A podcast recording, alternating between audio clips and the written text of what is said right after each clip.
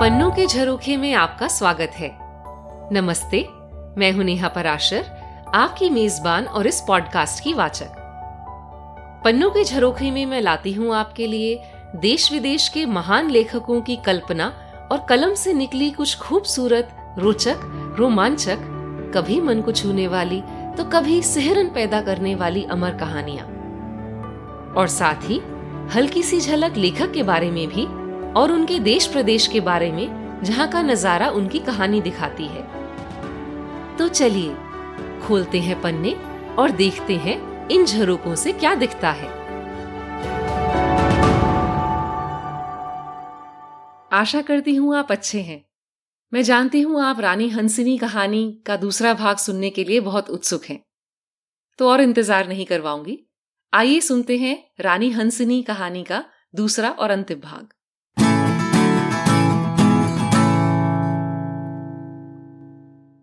ज्ञानीमार ने अपने माथे पर से पसीना पोंछा, फिर पानी का एक घूंट पिया और बात जारी रखी। लूबे मुझे अक्सर शिकस्त देता है, पर सुनो ज्ञानीमार, सीधे मुद्दे पर आओ, चाहे दो शब्द में। दुदुई ने उसे बीच में ही रोकते हुए कहा। नहीं चीफ, ये जरूरी है कि इस मामले में मेरे सफर का हर पड़ाव आप समझे। हां, तो मैं कह रहा था कि लूबे ने अक्सर मुझे शिकस्त दी है और मुझे बहुत नचाया है, पर और कुछ नहीं। तो अब मैं उसके काम करने का तरीका समझने लगा हूं। इन चित्रों के मामले में मुझे ये शुरू से ही साफ था कि कहानी में दो खास बातें हैं। पहली बात ये कि लूपे बिना पूरी तैयारी और बिना पूरी जानकारी इकट्ठा किए कोई कदम नहीं उठाता, तो ये पक्का है कि उसे कर्नल की माली हालत के बारे में पता होगा, और ये भी कि चित्रों की चोरी होने से कर्नल खुदकुशी तक कर सकता है। फिर भी लूपे ने, जो कि किसी भी तरह के खून खराबे से नफरत करता है, उसने चोरी की। चित्रों की कीमत पांच या छह लाख फ्रैंक है। ये वजह काफी नहीं हो सकती क्या ज्ञानीमार? नहीं चीफ, मैं फिर से कह रहा हूं, लूपे ना किसी की जान ले सकता है और ना किसी की मौत का कारण बन सकता है, चाहे लालच कितना भी बड़ा क्यों ना हो। तो ये है पहली बात। दूसरी बात, पार्टी के समय हुई सारी अफरा तफरी की क्या वजह हो सकती है? आपको नहीं लगता कि ये सबसे अच्छा तरीका था सारे मामले को थोड़े समय के लिए रहस्य में घेरने का? सब कुछ ऐसा रहस्यमय कर दो कि असली बात पर किसी की नजर ही ना पड़े। लगता है आप मेरी बात समझ नहीं रहे चीफ। नहीं, बिल्कुल नहीं समझ पा रहा।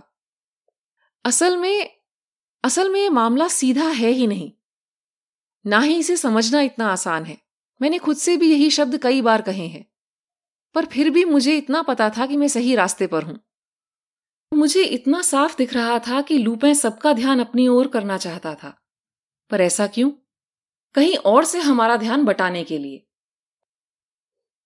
मतलब उसका कोई साथी था, दुदुई ने कहा। उसका कोई साथी था जो मेहमानों में था, जिसने अलार्म चालू किए और जो पार्टी खत्म होने के बाद घर में ही कहीं छुप गया। आप आसपास हो चीफ, आसपास। देखो, ये तो साफ है कि किसी ने चुपचाप से बाहर से आकर चित्रों को नहीं चुराया। ये काम किसी ऐसे का है जो घर में ही था। इसलिए सभी मेहमानों की एक एक करके पड़ताल करनी चाहिए। फिर कुछ मिला क्या चीफ? सोचिए, मेहमानों की लिस्ट तीन सुरक्षा कर्मियों के पास थी। जब मेहमान आए और उनके जाने तक तिरसठ लोग अंदर आए और तिरसठ लोग ही बाहर गए। तो फिर मतलब कोई नौकर? नहीं। वो सुरक्षाकर्मी? नहीं। पर पर चोरी तो अंदर का ही काम है। हां बिल्कुल, इस बात में कोई शक नहीं। मेरी सारी जांच इसी तरफ इशारा कर रही थी, और धीरे धीरे मेरे मन में यह बात इतनी पक्की हो गई कि एक दिन मैं एक हैरान करने वाले नतीजे पर पहुंचा। चोरी करने के लिए कोई अंदर का आदमी चाहिए था, पर ऐसा कोई व्यक्ति था ही नहीं। क्या बकवास कर रहे हो? दुदुई ने कहा। हां, ऐसा ही लगता है, ज्ञानीमार ने कहा।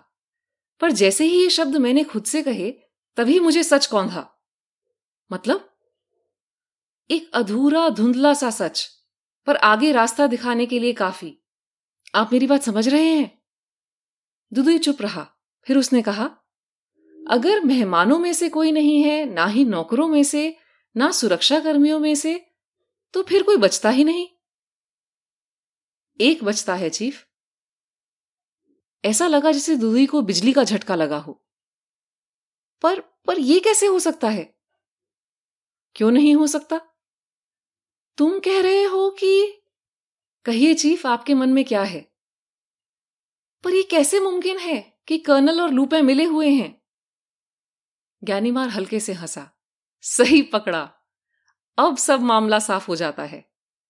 कर्नल ने तीनों आदमियों को शैंपेन पिलाई, जिसमें जरूर बेहोशी की दवा होगी। फिर उसने दीवारों पर से चित्र उतारे और अपने सोने के कमरे की खिड़की से बाहर किसी को पकड़ा दिए। सोने के कमरे की खिड़की घर के दूसरी तरफ वाली सड़क पर खुलती है, जहां कोई पहरा नहीं था, क्योंकि वहां तो चार दीवारी ऊंची कर दी गई थी। दुदुई ने कंधे उचकाए। वह अब भी अचंभे में था। यह मुमकिन नहीं है। क्यों नहीं है? अगर कर्नल और लूपे मिले हुए होते तो योजना सफल होने पर कर्नल खुदकुशी क्यों करता? पर यह किसने कहा कि कर्नल ने खुदकुशी की? उसकी लाश रेलवे लाइन पर मिली थी ज्ञानीमार। मैंने आपको बताया, लूपे के किसी भी काम में मौत या खून खराबा नहीं होता। तो फिर मैडम स्पारमेंटो ने तो लाश की शिनाख्त भी की थी। हां, इसी बात ने मुझे भी काफी परेशान किया था। तो मेरे सामने तीन लोग थे, लूपे इस खेल का रचयिता, कर्नल उसका दोस्त, और एक लाश। नहीं नहीं, ये कुछ ज्यादा हो रहा है, मैंने सोचा। ज्ञानीमार ने अपने पास रखे कुछ अखबार दुदुई की ओर किए। यहां पढ़िए। दुदुई ने बताई गई खबर बोलकर पढ़ना शुरू किया। लील से हमारे संवाददाता लिखते हैं कि यहां एक अजीब घटना घटी है। लील के मुर्दा घर से एक लाश अचानक गायब हो गई है। लाश एक आदमी की थी, जिसकी मौत ट्राम कार के नीचे आने से हुई थी। इस बारे में अभी और कोई जानकारी नहीं दे पा रहा है। दुदुई ने धीरे से सिर हिलाया। तो तुम कह रहे हो? मैं अभी लील से आया हूं और अब मुझे कोई शक नहीं है। जिस रात कर्नल के घर में पार्टी थी, उसी रात मुर्दा घर से लाश गायब हुई थी। लाश को कार से व्हील दावरे ले जाया गया और सुरंग के पास तक वह गाड़ी शाम तक रही। मतलब जो लाश हमें रेलवे लाइन पर मिली, वह बस कर्नल के कपड़े पहने थी, कर्नल की नहीं थी। बिल्कुल, मतलब कर्नल जिंदा है, उतना ही जितने आप और मैं, ज्ञानीमार ने कहा। पर इतना बड़ा स्वांग क्यों रचा गया? पहले एक चित्र की चोरी होती है, फिर वो मिल भी जाता है, फिर बारह चित्र की चोरी होती है, घर में पार्टी, अलार्म का बजना। नहीं ज्ञानीमार, समझ नहीं आ रहा। इसलिए चीफ, क्योंकि आप भी मेरी तरह यहीं पर आकर रुक गए। पर कहानी में अभी और भी पन्ने हैं। अभी तक हमने पूरी तरह डुबकी नहीं लगाई है। भूलिए मत, हम आर्सेन लूपेन के साथ खेल रहे हैं। हमें विचित्र ही नहीं, असंभव तक जाना होगा, बल्कि पागलपन तक। पर असल में देखें तो पागलपन नहीं, इससे सीधी साफ सुथरी योजना हो ही नहीं सकती। योजना में किसी और के भरोसे क्यों रहा जाए, जब हम काम खुद ही कर सकते हैं। मतलब ये ये तुम क्या कह रहे हो? ये तुम क्या कह रहे हो? दुदुई अचंभित होकर एक ही प्रश्न का गाना सा गा रहा था। ज्ञानीमार फिर से हंसा। सांस रुक गई ना? मेरी भी। जिस दिन आप मुझसे मिलने आए थे, तब मैं यही सोच रहा था और इतना अचंभित था कि आपसे बात ही नहीं कर पा रहा था। पर इस खिलाड़ी को मैं जानता हूं, ये कहां तक जा सकता है ये मैं सोच सकता हूं। पर इस बार तो हद ही हो गई। नामुमकिन, दुदुई ने धीरे से कहा। बिल्कुल सीधा है असल में। एक ही आदमी के तीन किरदार की कहानी। एक स्कूल का बच्चा भी ये गणित कर लेगा। मुर्दे को घटाओ तो बचते हैं कर्नल और लूपेन। फिर कर्नल को घटा दो तो बचता है सिर्फ लूपेन। दुदुई बुदबुदाया। हां चीफ, बस ये दो अक्षर का शब्द, लूपेन। छह महीने पहले लूपेन ही ब्रिटनी की हवेली से चित्र खरीदता है, फिर उनमें से एक चुराता है ताकि सबकी नजर उस पर रहे, कर्नल पर नहीं। फिर वह सबको दिखाकर शोर मचाकर कर्नल को चेतावनी देता है और फिर वही घर पर पार्टी रखता है, चित्र चुराता है और एक किरदार को मार देता है। नहीं, खुदकुशी करवाता है ताकि जनता की सारी सहानुभूति उसके और उसके पीछे रह गई बेचारी सुंदर असहाय विधवा के साथ हो। मैडम स्पारमेंटो? हां, पर पर ये सब क्यों? इससे उसे क्या फायदा हुआ? चित्र कहीं दूर अमेरिका में बेचे जाएं तो शायद, पर ये तो कर्नल भी कर सकता था। पर आप भूल रहे हैं, कर्नल तो बेचारा घर में हुई चोरी का मारा है, और फिर वह तो दुख से खुद ही मर गया। बच गई उसकी पत्नी, जिसे अब सब पैसे मिलेंगे। कौन से पैसे? बीमे के पैसे, और क्या। दुदुई की आंखों में चमक आ गई। अब सब साफ था। हां, बीमा। बीमा कितने का है ज्ञानीमार? आठ लाख फ्रैंक का। आठ लाख? हां, पांच अलग अलग कंपनियों से। तो मैडम स्पारमेंटो को पैसे मिल गए? डेढ़ लाख कल मिल गए और दो लाख आज, बाकी इस हफ्ते मिल जाएंगे। तो तुम्हें रोकना चाहिए था ना। मैं लील में था और उसने इसी बात का फायदा उठाया। मुझे तभी पता लगा जब इंश्योरेंस कंपनी का मैनेजर मुझसे टकरा गया। दुदुई थोड़ी देर चुप रहा। क्या आदमी है ये। हां चीफ, काला चोर है, पर क्या दिमाग है। योजना के सफल होने के लिए यह जरूरी था कि कम से कम पांच छह हफ्ते तक किसी को कर्नल पर जरा सा भी शक ना हो। सारी तहकीकात, सारा गुस्सा सिर्फ और सिर्फ लूपे पर केंद्रित होना चाहिए। ज्यादा से ज्यादा अगर लूपे पर से ध्यान हटे तो बस उस बेचारी दुखी खूबसूरत विधवा के लिए सहानुभूति उसकी जगह ले ले। रानी हंसिनी, एक कहानी, एक हकीकत, एक खूबसूरत किरदार, किस्मत की मारी बेचारी, जिसे इंश्योरेंस कंपनियां बीमे की रकम देने में बिल्कुल नहीं हिचकिचाएंगी। दोनों आदमियों ने एक दूसरे को चुप्पी से घूरा। वो औरत कौन है? सोनिया कृष्णोव। सोनिया कृष्णोव? हां, वही रूसी लड़की जिसे हमने पिछले साल अरेस्ट किया था और जिसको भगाने में लूपे का हाथ था। तुम्हें पक्का यकीन है? बेशक, मेरा सारा ध्यान भी लूपे पर ही था, पर इस तरफ मैंने ध्यान ही नहीं दिया था। पर जब मुझे इस कहानी में इस किरदार का भाग समझ आया तब मुझे याद आया। सोनिया बिल्कुल मासूम दिखने वाली बहुत शातिर कलाकार है। उसे एक अंग्रेज औरत बनने में बिल्कुल मुश्किल नहीं हुई होगी, और वह लूपे से प्रेम करती है, उसके लिए जान भी दे सकती है। वाह ज्ञानीमार, दुदुई ने प्रशंसा से कहा। पर अभी कुछ और भी है चीफ। क्या? और क्या है? लूपे की मां, वह बूढ़ी औरत जिसने लूपे को पाला था। कौन? विक्टर? हां, वही घर की बूढ़ी नौकरानी है। वाह ज्ञानीमार, वाह, तुमने तो कमाल कर दिया। पर अभी सबसे बड़ी मछली तो बची है। ज्ञानीमार ने उत्तेजना में दुदुई से हाथ मिलाया। मैंने आपको यूं ही इतनी रात गए नहीं बुलाया। तुम्हारा मतलब है? हां चीफ, इस बार आपने सही सोचा है। तो यही छुपा है? छुपा नहीं, बल्कि सबके सामने है। घर का पुराना नौकर ही हमारी सबसे बड़ी मछली है। दुदुई सन्न था। ज्ञानीमार मुस्कुराया। हां, तीन नहीं बल्कि चार अवतार। पैसा मिल जाने तक उसका रानी हंसिनी के आसपास रहना जरूरी था। वह तीन हफ्ते से मेरे आसपास है और नजर रखे है कि मेरी तहकीकात कहां तक पहुंची। क्या तुमने उसे पहचान लिया?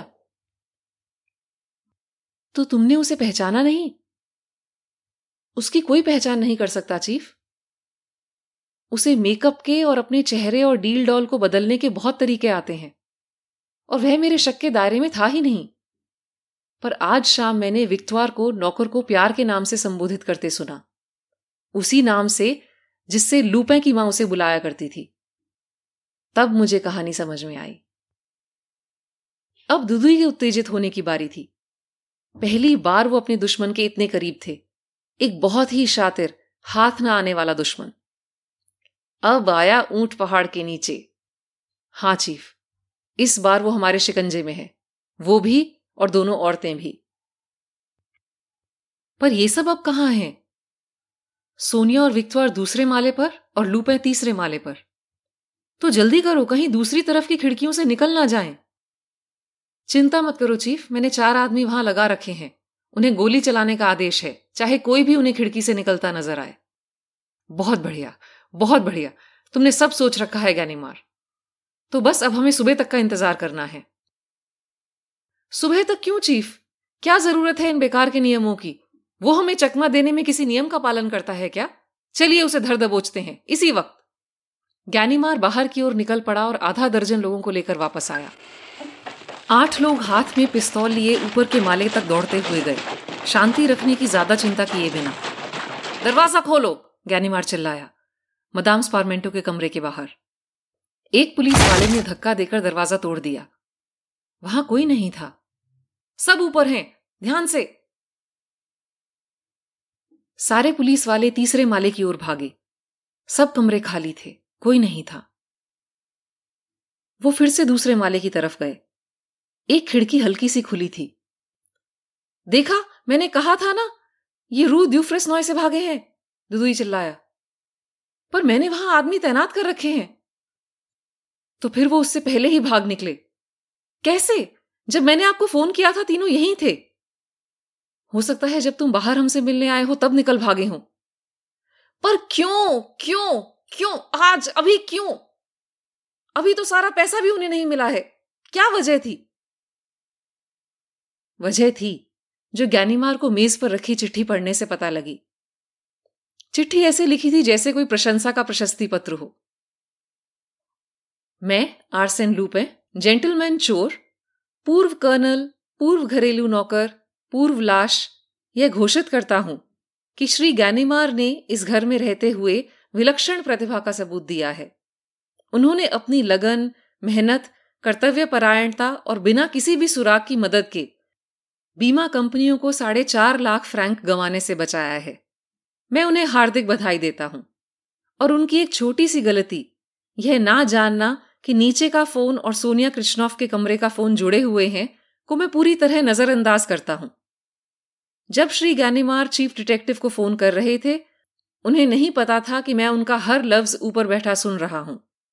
यह एक छोटी सी गलती है और इससे उनके योगदान और उनकी इस जीत का श्रेय कम नहीं होता।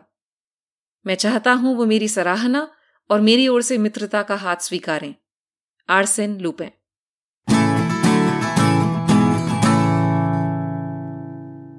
पिछली बार मैंने आपसे प्रश्न किया था कि भारत के कौन से नौसैनिक हैं जिन्होंने अकेले पूरी पृथ्वी का चक्कर काटा है। शुभम राज, सुजीत सेन और देवकुमार ने सबसे पहले सही जवाब भेजा। जवाब है कमांडर डॉक्टर अभिलाष टोमी, जिन्हें कीर्ति चक्र और नौसेना मेडल से भी नवाजा जा चुका है। कमांडर टोमी दो हज़ार तेरह में सबसे पहले भारतीय बने जिन्होंने अकेले बिना रुके अपनी नाव में पृथ्वी का चक्कर काटा। फिर दो हज़ार अठारह में उन्होंने गोल्डन ग्लोब रेस में भी भाग लिया।